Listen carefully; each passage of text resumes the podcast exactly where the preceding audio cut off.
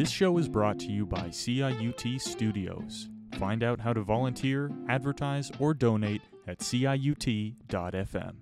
Openly autistic socialist, and he was elected in a landslide victory as Upper Canada uh, District School Board trustee for Stormont Glengarry. Very, very conservative part of our province, by the way. Um, Curtis uh, has spent his life in the nonprofit housing sector, uh, started in his late teens and has managed social housing communities across the province. Curtis, welcome to the Radical Reverend Show. Well, thank you very much, Sherry. I really appreciate it. You, are sounding um, you're sounding a little like down. Can you can you up the volume okay. there? Okay, sorry about that. I don't know if you can hear me a little bit better. I can hear you better. Now, um, oh, one of the fabulous. things I'm going to be talking to Alex about is homelessness. It's a crisis. Mm-hmm. We have three people dying a week on the streets in Toronto. I mean, this should be a national crisis. Um, somehow we just kind of blink and go on in the city now. Um, so we are we're going to have a number of mayoral candidates on the show in the upcoming weeks. Uh, and last week we had uh, Gil Penalosa on, and he put forward some ideas like laneway housing, etc. And you had some good words about those kinds of solutions. Maybe just share them with us. Well, you know what? Um, providing funding for laneway housing initiatives very much it's the same mentality as providing public-private partnerships uh, with public money going to pro- to fund private hospitals it's very similar to that. And basically, you were giving public money to um, landlords who or individuals who own homes who are private investors, private developers, obviously, uh, in most cases at a much smaller scale. Uh, but that public money does not always um, mean uh, sustainable, affordable housing in the long term. Um, and that's one of the things in some municipalities. Um, I look at the municipality of the city of Kingston, which is not terribly far from where I am in, in East, Eastern Ontario. And that is a program that existed uh, for quite some time there. And, um, you know, they still have a really, really bad housing crisis, and they lost quite a few units.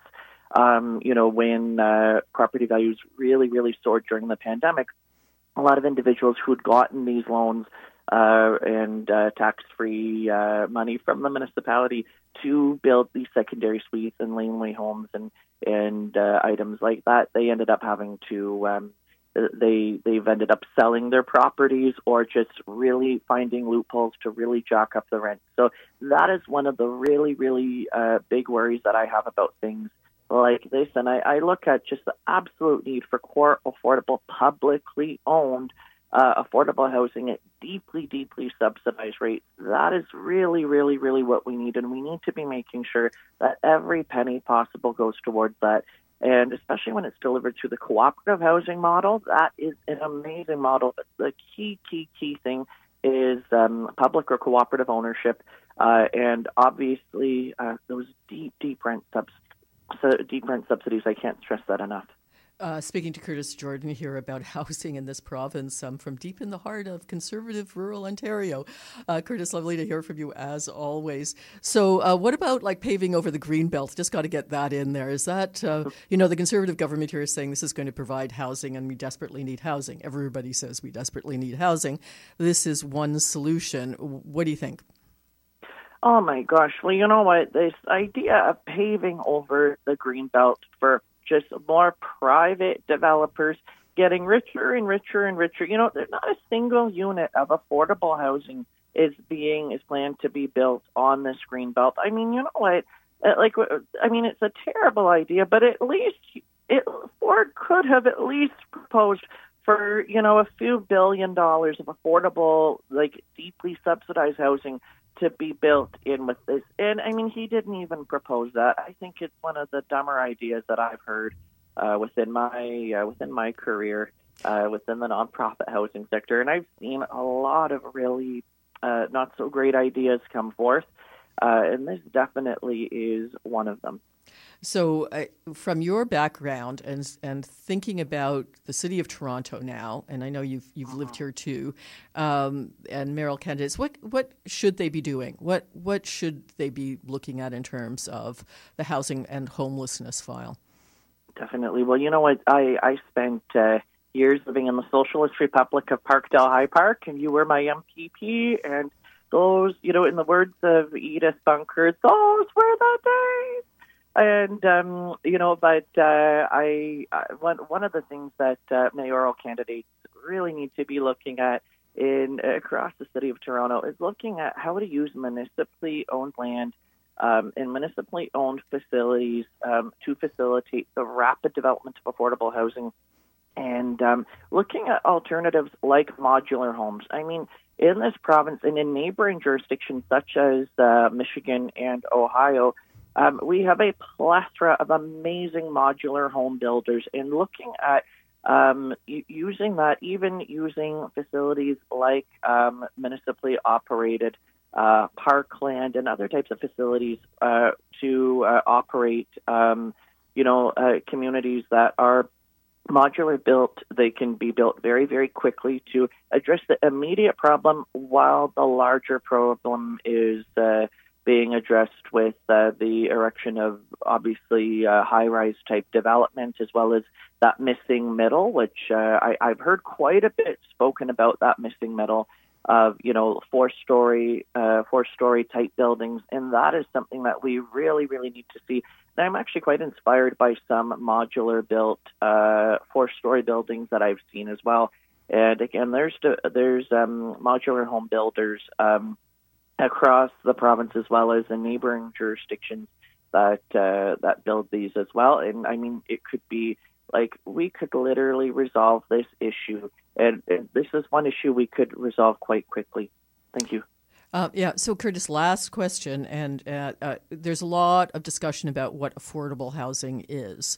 Um, there was a development that went up not far from here, where we're sitting in the radio station, that was called uh, we're calling affordable housing bachelor apartment condos. Um, uh, so, what does it mean to be deeply affordable? Because you know that's a deeply affordable housing basically means that the rent is no more than 30% of the income which of, of the individual applying. So that could mean that um, the rents are basically a variable. So what that means is your uh, these units come with a subsidy attached, an indefinite subsidy attached, so that um, the uh, the amount that the tenant is paying is never more than thirty percent of their income. So, say for instance, if um, you have a studio unit, it's being rented to a single adult on ODSP.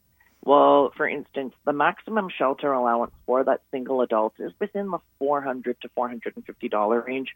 That would be the absolute absolute maximum that would be used uh, for the rent, and then um, and then the remainder would come from a subsidy allowance from the municipality or another level of government. Um, say, for instance, someone's earning a minimum wage, they're earning $2,000 a month. Well, then 30% of $2,000 a month would be the absolute maximum that that person would be paying for rent. And then what you do is you look at regional rates for utilities that you carve out of that a little bit, and sometimes that lowers the rent a little bit. Um, but basically, that is the deeply affordable housing, not sixteen hundred dollars for a studio apartment. I, I I don't know many people who would ever consider that affordable, uh, and that is what uh, a lot of the new quote unquote affordable housing is. And that's just, you know, it's even difficult to find people uh, who can actually qualify for that. Like in, in, in my work, I work with uh, in a nonprofit housing provider, and we have those types of units as well, where uh, they're market rate, and we're required to um, uh, market rate affordable housing. For those units, we're required to look for people who uh, have an income that uh, is 30% of that 1600 a month. Well, the people who are applying for our units, I mean, a lot of people, we're in an economy where not a lot of people are making three times 1600 a month. Uh, who are, you know, applying for affordable housing, and it, it's very, very difficult um, once you find that person, and that is a unit that's going to someone who can clearly easily afford something in the private market and you're driving to work every day past people who desperately could make take advantage of that unit. Like it's just absolutely heartbreaking. It's frankly absolutely abuse of taxpayers' precious money. Thanks so much. And obviously, we're not going to get a lot of reaction uh, from the developers uh, to build that kind of property or to landlords uh, either. Um, thanks, Curtis. Uh, I know you're going to be back on the show uh, sometime later this month. Yeah. So uh, thanks so much for what you do. And talk you, later. Sherry. Okay. Fabulous. Thank Bye-bye. you. Thank you. Um, so you're listening to the Radical Reverend Show. We're back here live in studio, which is so exciting, and with Alex Grant. So Alex, you just heard some thoughts about what is affordable housing. Um, it used to be about 25 percent. I remember back in the day, but if it's 20 to 30 percent, I mean, now uh, what one bedroom in Toronto goes for like $2,700 or something insane. Oh, it's totally crazy, and actually, and, and it's totally linked to homelessness as well right? So you've got working class people who are drowning in their in their rent payments, so it's like fifty percent and more of their take home. But then people, some people just cannot afford that and get forced out on the streets, and it is a you know it, it's the social murder of capitalism. One homeless person dies every two days in Toronto. That that's the effect of. Uh, billionaire landlords and millionaire landlords profiteering off uh, using an essential human need as a speculative investment, right? So, so that needs to change. And I think Curtis raised some uh, excellent issues that so a lot of the when various politicians have housing plans, what does it amount to? Is giving more money to landlords, giving incentives to landlords, giving tax breaks to landlords. Uh, it's always landlords, landlords, landlords, and nothing from the perspective of renters. So anything that is yeah is that kind of uh, uh, incentive to landlords doesn't work, hasn't worked, makes things worse, and and, and as Curtis said, absolutely public co-op, public co-op. If it's not public and not co-op, you're never you're never gonna get down to you know uh, rent gear to income or anything like that. It has to be public or co-op to to really do that. And so the left needs to be actually get away from the language of just affordable because affordable becomes a front to handouts to landlords. And we've got to be swift, shift our language, like Curtis said, public co op, public social housing. Uh, speaking here on uh, Left Lefter Leftist today, uh, the Radical Reverend Show. I mean, I you know, uh, let's just even use the figure of three deaths a week on our streets from homelessness. This is outrageous. Mm-hmm. This is absolutely morally and ethically repulsive. I mean, I can't believe that this is not the headline in every mainstream media. I mean, if three people, I think I read somewhere somebody had posted, you know, if three hockey players died a week, or you know, pick a profession died a week on on the streets of Toronto, um, you know, the army would be out. Let's put it that way. Absolutely. I mean, I, you know, this is insane, uh, and uh, and somehow we're okay with it. We're okay stepping over the bodies in the city, which is outrageous. Um, I can't remember, and I've been alive a long time in this town, I can't remember the last major public build. Um, but then when I say that municipally, people look at Regent Park. Um, what do you think about the Regent Park redevelopment? Well, well, it looks like it's another profiteering exercise. And and while they're building things, I, I, think yeah they move people out, but how many of them to actually get to move back in later? And so it isn't being done for the benefit of the poor people who, who used to live in what the, frankly was low quality housing there. Uh, so I, I, walk through that neighborhood on the way to work every day, and uh, uh, it's very nice new build. But I seriously doubt many uh, of the uh, low income people are able to go back in there. And it's again another speculative investment with government money.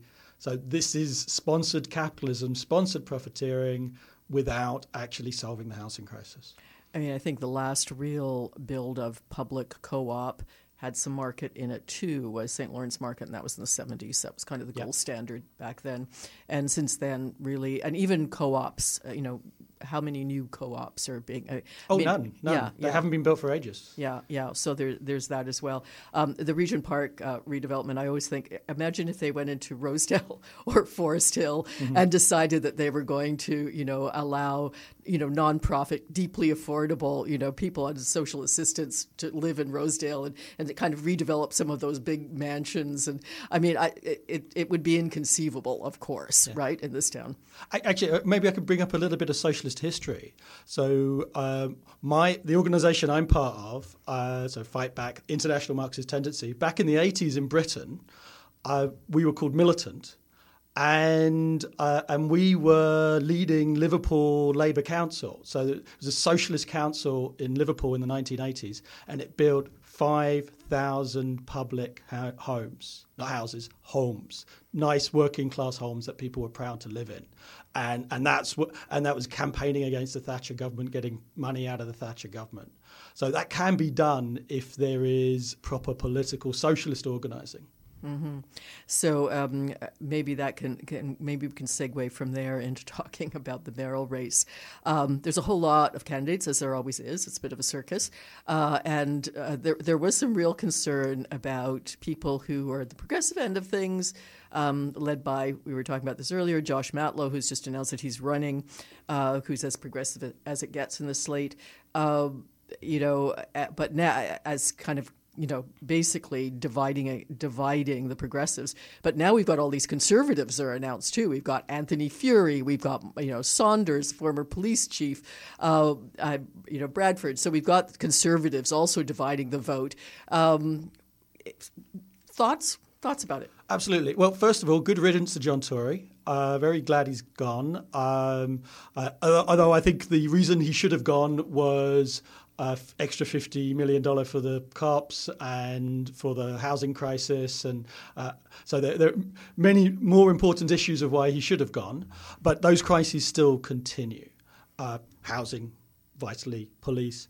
And it looks, and I think it's great that there's a divided vote, vote on the right. Saunders, ex police chief, he's clearly coming in on law, law and order the right wing media are probably going to try and whip everybody up. Oh, we're so very afraid. We need cops. We need cops. I don't think that's going to fly, to be honest. Uh, I, I think, like, when, so there's wave of violence on the TTC, and they tried putting more cops on the TTC, and I think the overwhelming opinion amongst the population was like, this doesn't solve the problem. This just harasses uh, uh, people of color and uh, and homeless people. I, I think overwhelmingly people see it systemic. It's part of the, the crisis of the system itself. So I'm not sure a law and order candidate and those right wing candidates will win. So any candidate who said they, they will move that extra 50 million from the cops to housing and to homelessness, I think would be very popular. Uh, I think I, am not an expert on Matlow. Uh, I, you, you, told me before that uh, he's a sort of a left liberal or, or something.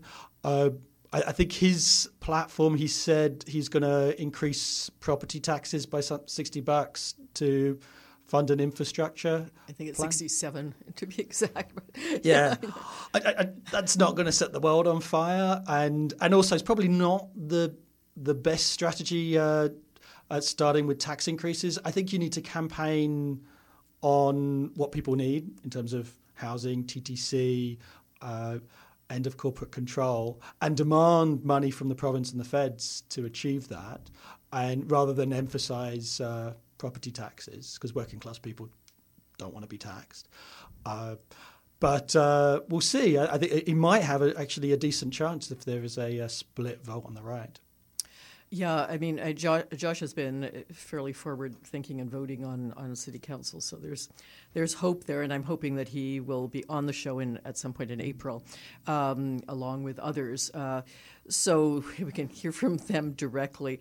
Uh, but I mean, this city, uh, one of the one of the crises of the city, and I'm kind of moving back and forth from homelessness, but one of the crises is the you know, and one thing that Curtis perhaps didn't mention was I see so many commercial properties now that are boarded up, that are just sitting there empty.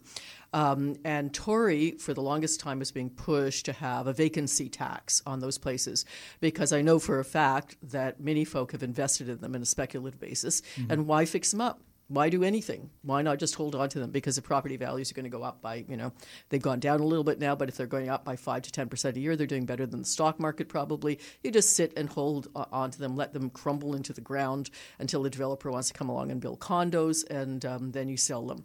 Uh, and But the, the tax is so minuscule that it's just a cost of doing business now, depending on property values. So there, there's, a, there's, you know, something that could be developed into affordable housing with little. I mean, they should be expropriated. Why aren't we expropriating, you know, clearly uh, properties that are, you know, crumbling into the ground that have become makeshift that are dangerous? Absolutely. Well, there's something like uh, 65,000 empty condos in the city, and any one night there's 10,000 people sleeping on the streets. So uh, that's that's simple math. That's very simple math.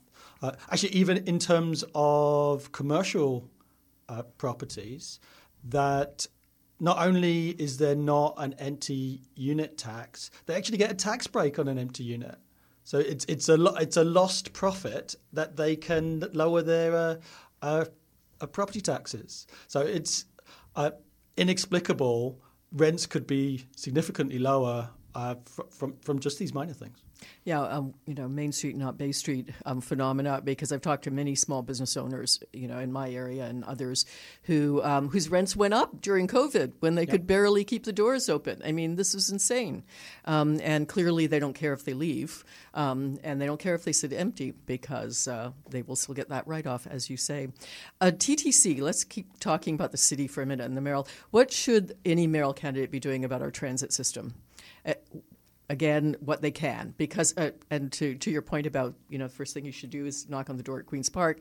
Um, I think people thought Tory was going to be able to do that since he's a Tory, uh, and he was presumably friends with Doug Ford, and and I think the hope was they'll get more money out of them. Instead, in fact, the city got less. You need a mass movement. You absolutely need a mass movement, and the uh, the city left, the Labour Council, the trade unions need to get behind this for yes ttc is the least government funded transit system uh, in north america and that's unacceptable. You've got lower service and higher fares. They've just announced another increase in the fares. That's a tax on working class people. Uh, I, I, may add that uh, the they're cracking down on fare evasion. And again here's a class attack uh, what's the what's the fee for fare evasion? Four hundred dollars. What's the fee for a parking violation? Forty dollars. There, because the capitalists don't get, get transit, they drive. So that's class justice for you. And so that we need to demand the money from the higher levels of government. It can't be just done by increasing the fare box, and it can't be done by decreasing service uh, which at one point was forthcoming and hasn't been. Uh, I mean, clearly, it seems to be, even though Doug Ford lives in Etobicoke, lives in Toronto, that there's this kind of anti Toronto move um, in the Conservative cabinet provincially. And uh, this sort of, you know, all those lefties in Toronto that voted NDP, you know, here we're not going to give you money, um, and, and, this has been kind of working its, itself out in, in many ways. Uh, so you know, in the interim before you know the revolution, um, what do we like? How like, if that money is not forthcoming? Um, one of the things Gil said last week um, was that there there there is money there in the city. It's just that we're not. You know, the the city hasn't been using it. I'm I'm hearing conflicting things about that. Some will say, well, we barely covered the cost of what we need to do right now. Others are saying, well, you know, there there are these little um, places that we could get more money for, for example. I mean, where does the money come from if it's not going to come from the province, which looks like it's going to be the case for at least another few years? Well, I, I, I would still say you've got a campaign for it. I, I, I don't. I seriously doubt there are. Like, sure, there might be small taxes and things that will get some revenue, but really, that's not going to solve the systemic problem.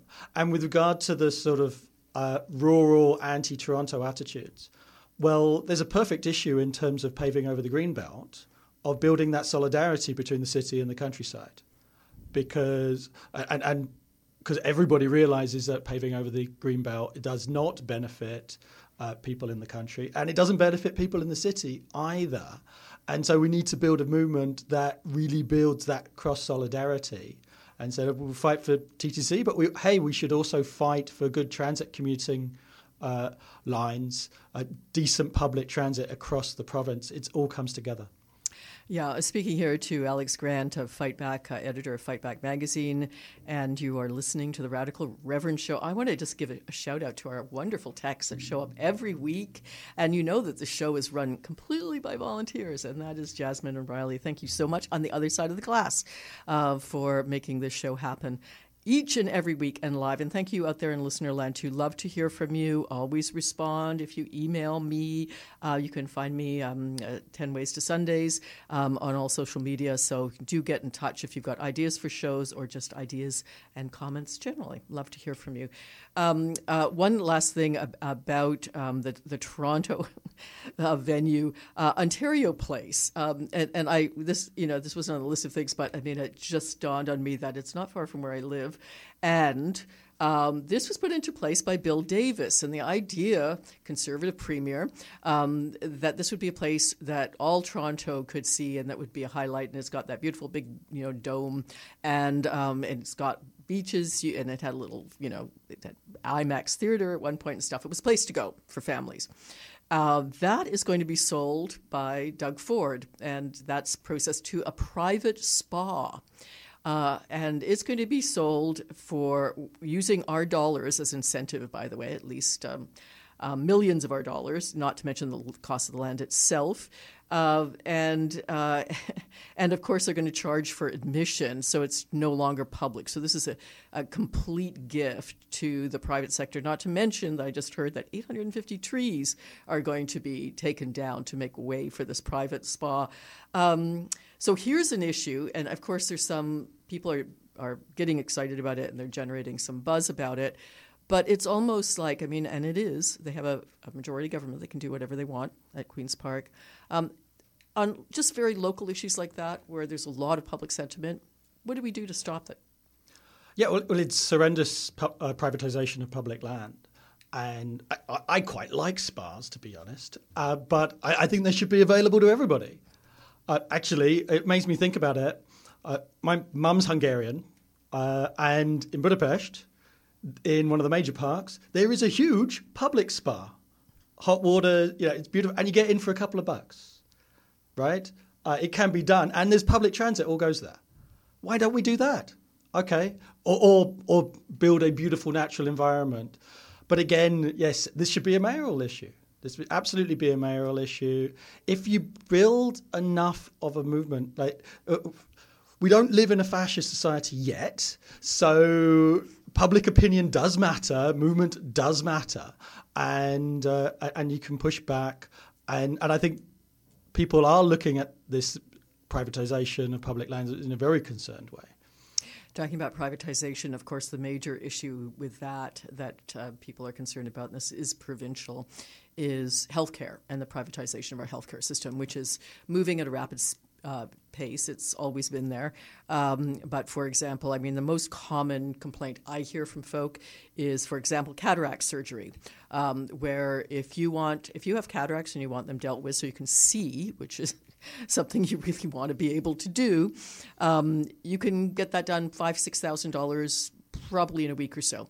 If you want it done under OHIP, you will wait six, you know three to six months at which point you will and you're not going to be seeing you're not you're going to be you know could be blind in the interim um, this seems to pass muster with the Canada Health Act. Like, I don't understand why that's even legal, um, but it seems it's been going on for quite a while now. I mean, we know, of course, that dentistry is privatized. Um, we know that most mental health, quite frankly, is privatized because try to find a psychiatrist without a six month wait list or any mental health professional that's going to see you for free.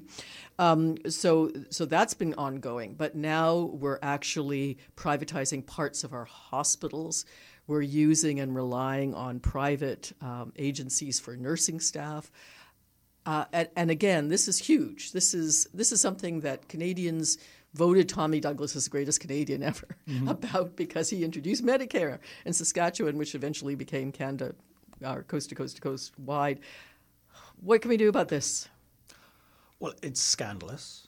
It's unpopular. You poll the populations. Are, are they in favour of this privatisation? No. People are opposed to it, but right wing governments and the Liberal federal government are closing their eyes to it, letting it happen. And uh, it was there was a, a massive outpouring of anger when this was first announced. It was I was really disappointed that the unions, especially the health unions, didn't organize a demonstration. Like all it would have needed was a single healthcare local to declare a de- demonstration on Queen's Park, and there would be 10 or 20,000 people on the lawns of Queen's Park within a week's notice uh, announcing this. But sadly, it didn't happen. And so you do have to organise. But also, you've got the federal NDP. They were. Uh, Jagmeet Singh got up and said he was opposed to uh, Trudeau not enforcing the Canada Health Act. But then what did he do? He's propping up the government right now. He could threaten to bring them down right now over this issue, over the Canada Health Act and healthcare privatisation, which is popular. The NDP's position is popular. It'd be a very, a very clear uh, issue to bring down the government on and show the, the liberal hypocrisy. And the NDP, okay, they say things, but then they do nothing. So we, we need better leadership of our unions. We need better leadership of the NDP.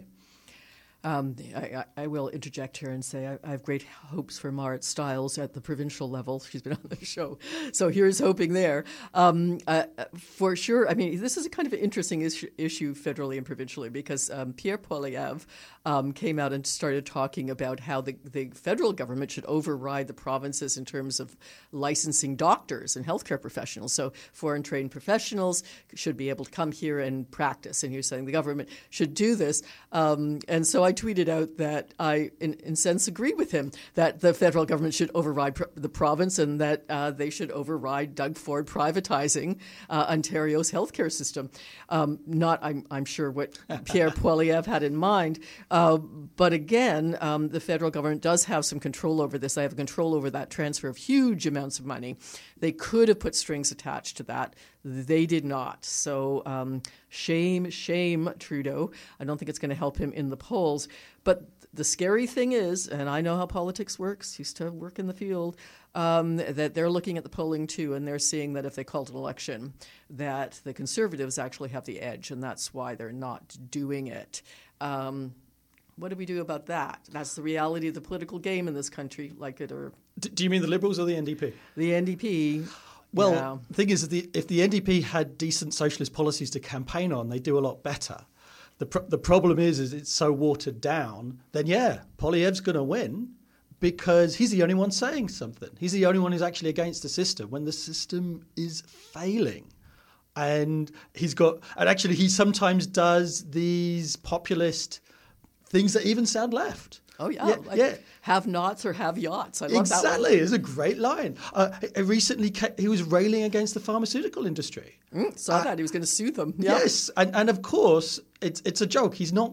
That's going to be in the courts for forever. So he gets to pretend he's anti-corporate without actually being anti-corporate. But he's he talks about the working class way, way more than the NDP does. So you've got to actually adopt socialist policies. You've actually got to campaign, and then these things would be popular. The Fraser Institute, of all people, put out a poll recently. Very right wing institute. yes, yeah, very right wing. Mm-hmm. Uh, that said that socialism was incredibly popular, especially amongst the youth. That sort of over fifty percent of the youth support socialism, and actually in Canada, over a million young people under the age of thirty-five support communism right? There is left wing sentiment, sentiment, just nobody, there's no organized expression for socialism or communism beyond small left wing groups like myself. So, speaking here with Alex Grant um, on the Left Lefter, Leftist uh, show that we do once a month. Um, uh, and he is the editor of Fight Back magazine, and yours truly here, Cheri DiNovo, on the Radical Reverend show. That's what you're listening to. Um, and uh, again, thanks to all the volunteers like Jasmine and Riley who make this station fly and function. Uh, so let's move on now. We've talked about the mayoral race. We've talked about, um, you know, homelessness and what's happening in the city and maybe the province. Um, let's let's go a little bit farther afield. The failure of banks. This is like reminiscent of the 20s, you know, it's like yep. 1929 or 2008, maybe, um, to be more recent about it. But I mean, when you talk about runs on banks, that's that's really out there. You know, what's going on? Right. So the latest one oh, is Silicon Valley Bank. There's a run uh, there was a run on that. Everybody was pulling out their deposits, and the American government had to come in and bail them out. And then you had uh, Credit Suisse, uh, which is the second biggest bank in Switzerland. It's basically like the Toronto Dominion Bank of Switzerland, and uh, they got a, a, huge bailout, government uh, mediated bailout. Now, I'm reminded at the beginning of the year, there's always the the, the CEO uh, pay uh, statistics. So that C- CEOs are paid like 250 or 300 times the, the wage of an average worker. And then the right wing will come and say, oh, yes, but they're, they're very special people who are experts, and uh, without that, the entire economy would fail.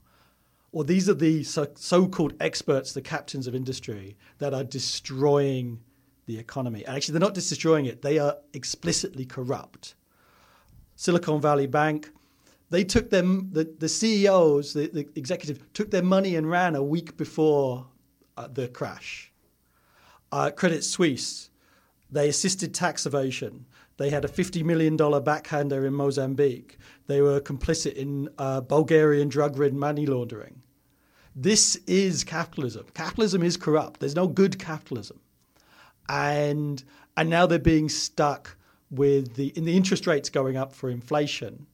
That uh, all of their bonds are now junk bonds, and whereas all of these things, if a worker tried to, if a worker stole thousand dollars, then you get put in jail.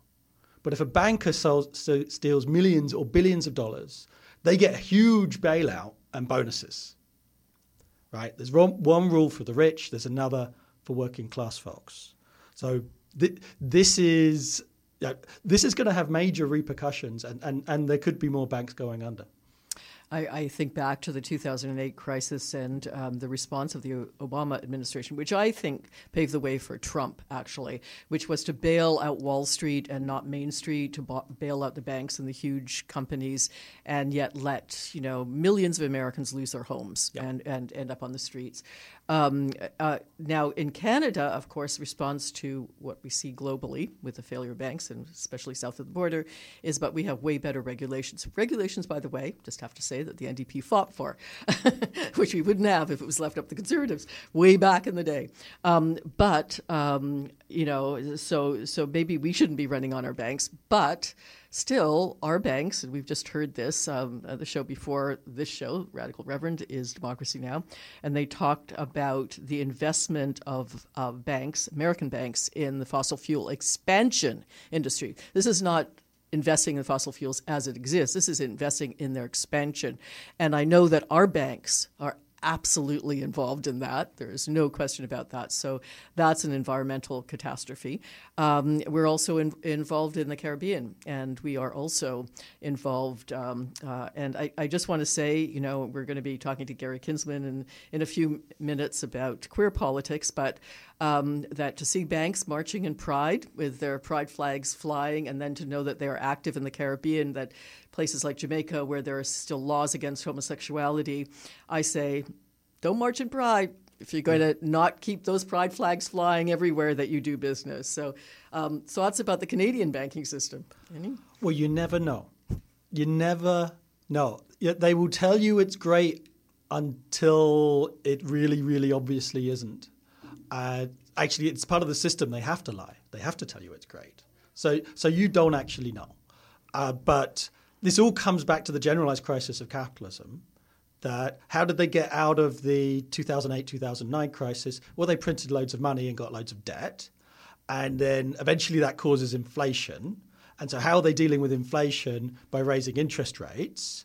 But, and then what triggered off the, the run on SVB was that raised interest rates. There's more, there's, they're preparing a recession. They're trying to deflate the bubble, but the bubble bursts and they can't cope with the consequences. And now these bailouts themselves are inflationary. So they might get the inflation, they might not solve the inflation, but the, the, they're still going to get a recession and banks go under it all comes back to the crisis of overproduction and the crisis of capitalism. That it, no matter what you do, it comes out one way or another, whether it's inflation, whether it's recession, whether it. And at the end, end of the day, they're going to try and make working class people pay through it with austerity and layoffs, and just the whole system's got to go.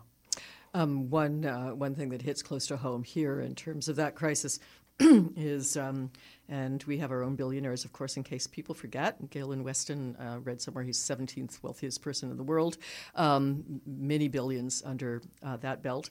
Uh, so, and Loblaw is not just Loblaw alone, of course, you know, equal opportunity uh, offender here at Radical Reverend Station, many of the large groceries chains. Um, so, we just heard today was breaking news um, that food prices are almost double the inflation rate, 10.6%. Yep. Um, and so that affects uh, everyone, but it particularly affects those who are on a very strict budget and who are at the lower end of the income spectrum. So people are just not eating as much, or just not eating as healthily, or just you know curbing what they spend at the grocery stores. And yet the profits are still there. The profits have been phenomenal for said companies, uh, uh, particularly during COVID, which is shocking but true. Um, so we have that right here at home, and uh, just so we don't forget that. Um, it's very, very important. Um, so, so banking. Um, uh, uh, Trump's supposed to be arrested today, or so he says. Do you think it's going to happen? I don't know. Um, I, I, actually, I, I, I am not. Actually, I'm going to say something that might be perceived as in defense of Trump, uh, just just to be provocative. That I, I, if he's arrested, I, I will uh, laugh as much as everybody else. But I think it does actually also show the political nature of justice. That I, why is he being arrested now? It is a political decision. It is a political decision. There, there is no neutral justice uh, because. I, and the things he's being arrested for, well, it's you know quite convoluted. Uh, I think it's a perjury or something like that, or tax evasion or or campaign finance. But it it just just does show that the legal system isn't neutral. I'm not going to cry for Trump. I'd be quite amused if he gets arrested, see what happened. But it tells you something about the system as a whole. Uh, I think we should name it Stormy Tuesday in case he, he, he, does after Stormy Daniels. I just have to give her a shout out. this poor woman who's been reviled and dragged through the courts and put her, her whole life on the line. It actually might be the you know, it's a woman telling the truth might actually be the, the, the final straw that brings Trump down. But uh, at any rate, um, we, we stand and wait. It will be interesting to see what happens there. Um, we've just got a few minutes left before I want to get Gary Kinsman on the phone. Uh, uh, but Chinese interference, big news in Ottawa. What's happening there? Well, the unnamed agents from CSIS are giving interviews to the Globe and Mail and Global News talking about Chinese interference. And is China interfering in uh, Canadian democracy? Probably. Uh, how much? What are they actually doing? Hard to tell. By by the sound of it, it's probably busing Chinese grannies to the polls. That's what it probably is, or maybe some foreign students in nomination contests. Uh, to hear that CSIS, Canadian Secret Service, allied with the CIA, is complaining about busing grannies to the polls. And I'm reminded about Western interference in Cuba, Western interference in Venezuela, Juan Guaido, uh, the, the fake Venezuelan president, uh, the interference in you know, Peru coup, Honduran coup, again and again and again. Haiti. Ha- Haitian, yes, Haitian coup. Millions and billions of dollars of interfering in other people's countries, not to mention illegal invasions like uh, Iraq and Afghanistan, right? So don't make me laugh.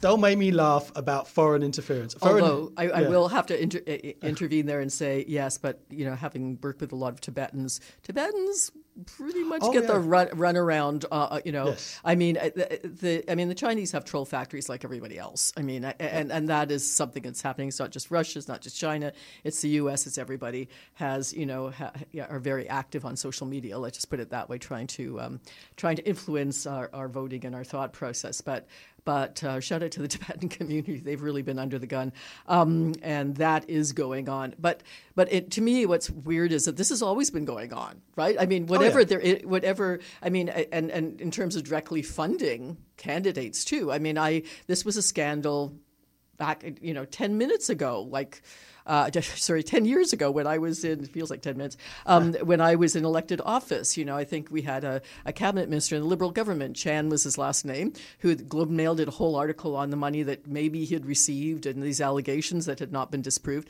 Um, but it's interesting, again, for political reasons that we're talking about it now. Um, uh, so, so I mean, that to me is, is the kind of interesting. It's it's why now? Why do you think it's now? Why is this hitting? Well, yeah, the, well, uh, there there are elements in CSIS and in the right wing that think that Canada is not belligerent enough against uh, the Chinese.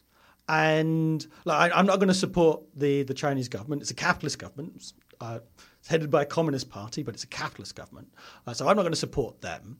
But I, am much more concerned about CSIS manipulation of Canadian politics than I am concerned about Chinese. Uh, uh, you know, solidarity with the Tibetan community, of course, but uh, there's we've got yeah we've got to realize that CSIS is not friendly to the working class. Uh, in fact, was spying on, on, well, the precursor to CSIS was spying on Tommy Douglas, and they still won't release the files.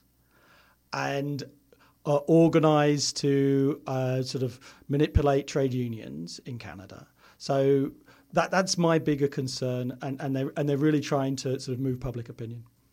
Um, you're listening to Alex Grant, uh, uh, who is the editor of Fight Back. You're listening to the Radical Reverend Show, Cheri DiNovo here, as per always, very live uh, at CIUT 89.5 FM.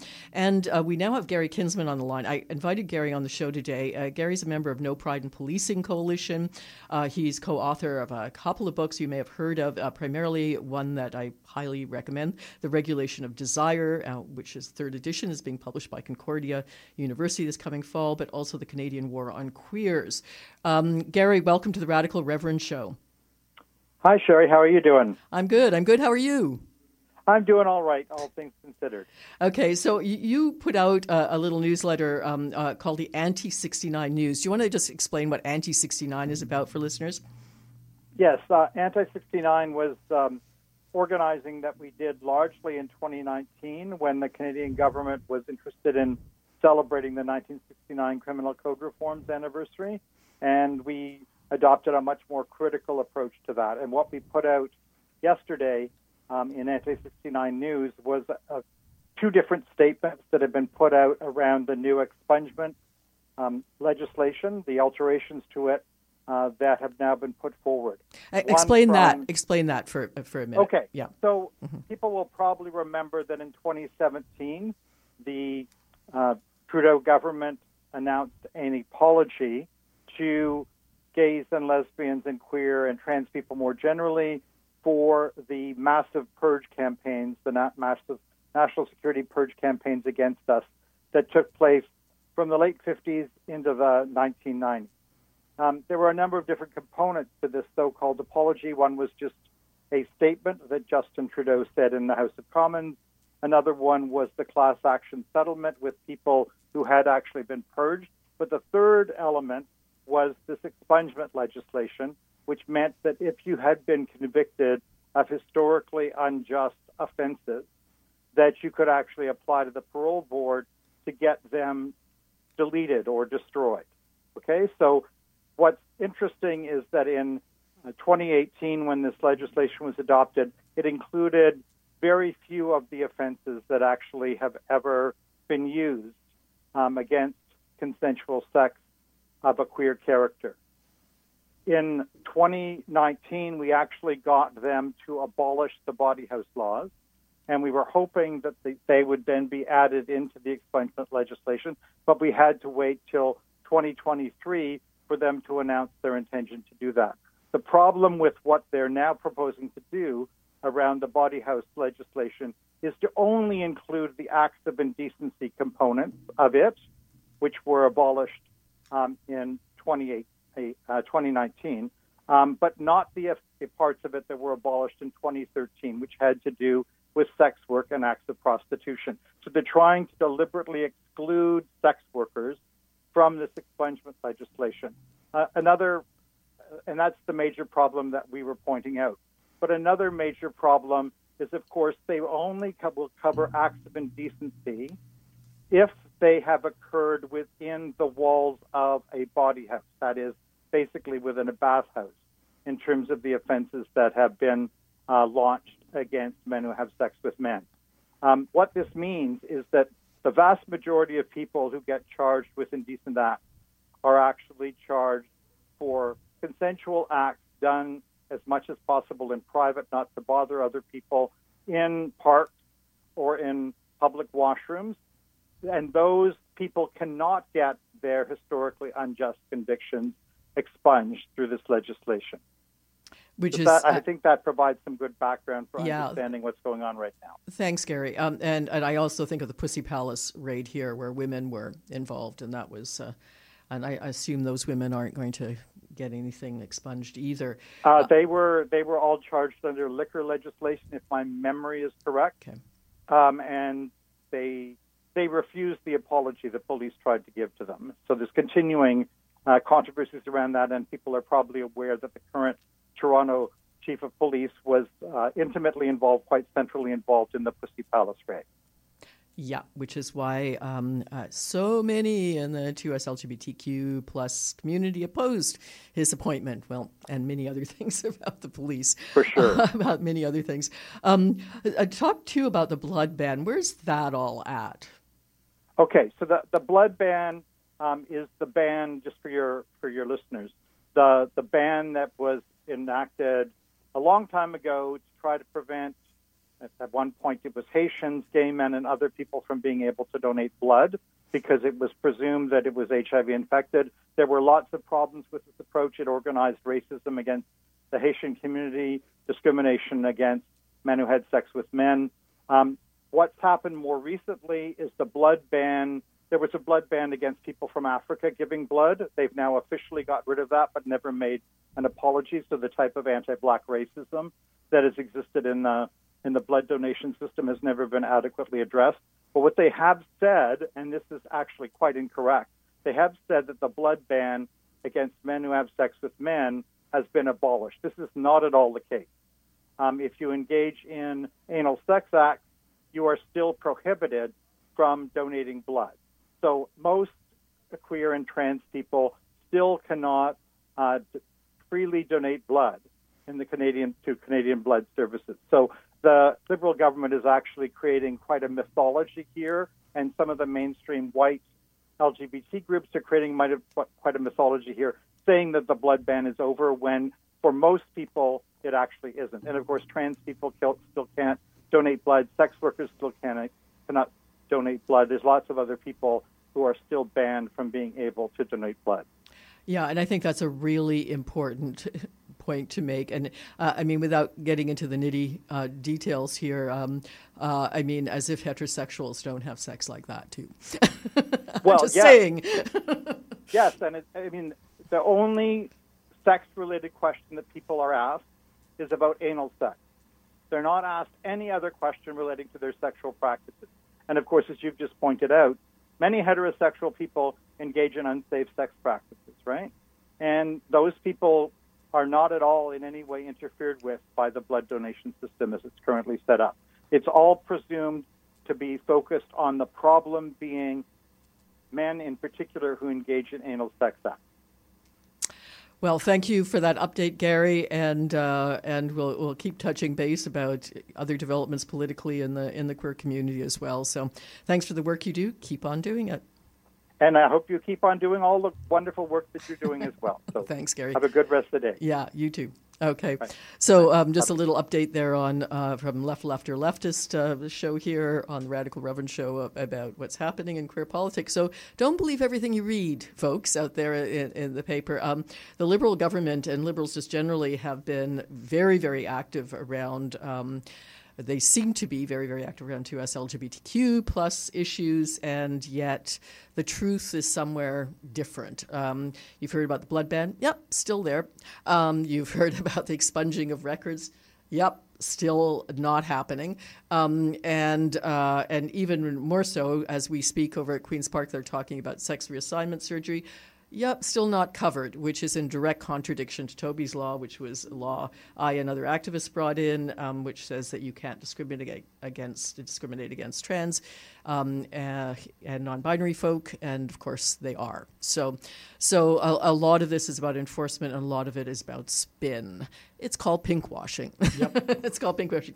Uh, Alex, we just have about five minutes left on the uh, on the show. Um, what I, I, guess uh, the way we should wrap up with this is, is you know, it's all the bad news, right, about what's going on. What is to prevent someone, especially, and I hear this often from younger people, from a kind of doomerism, kind of, you know, thinking, oh, you know, uh, you know, the world's going to end. Um, the climate crisis already out beyond our control. Um, you know, capitalism going to be capitalism till kills the last single one of us. Um, what do you say to that?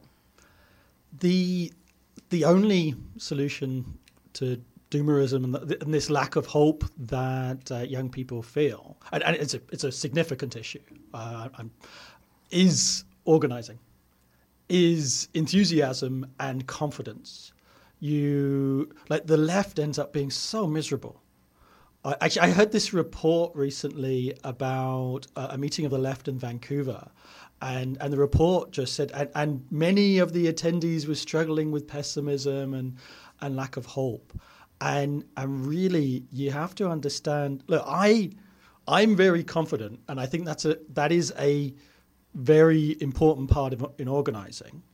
Uh, but because i'm a, an extreme pessimist about capitalism you have to if you look at this system it cannot continue like this. It cannot continue like this.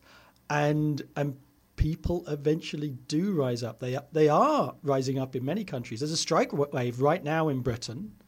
Uh, there's been sort of revolutionary movements all over the place. Canada's a bit delayed, absolutely. Canada's a bit delayed, but these countries show us our future. And Macron in France. Yes, there's Huge. a massive mm-hmm. strike wave. Mm-hmm. Paris is on fire as we mm-hmm. speak. Right, it does happen, and but you've got to be confidently put forward a new society, be confidently socialist, unapologetically socialist. I, I always am. And while being realistic, yes, it doesn't happen overnight. And you've got to organize. I think a lot of the people who are lacking confidence have also abandoned organizing. And organizing is really hard. It's really hard. Like I moved to Toronto in end of 2004 and uh, when I moved here, I had two comrades, and now yeah, fight back. Uh, largest group on the left, uh, on the far left at least, and and so it's consistent, confident organising and a belief in a new society, and then eventually people will come on board and show it's possible. And uh, uh just out there, if you're listening in, yeah, don't be depressed. Um, you know, get active, get active. And particularly to uh, union leaders out there, um, listen to your rank and file. People are really suffering. And uh, isn't it time for a general strike about the privatization of healthcare? Just saying, just saying, putting that out there just for a second. Um, love to hear from you. Again, thanks to everyone who makes the show possible and uh, always interested in what you have to say. Until next time on the Radical Reverend Show. Lord, trouble so hard. Ooh, Lord, trouble so hard. Don't nobody know my trouble but God. Don't nobody know my trouble was gone. Ooh, Lord, trouble so hard. Ooh, Lord, trouble so hard. Don't nobody know.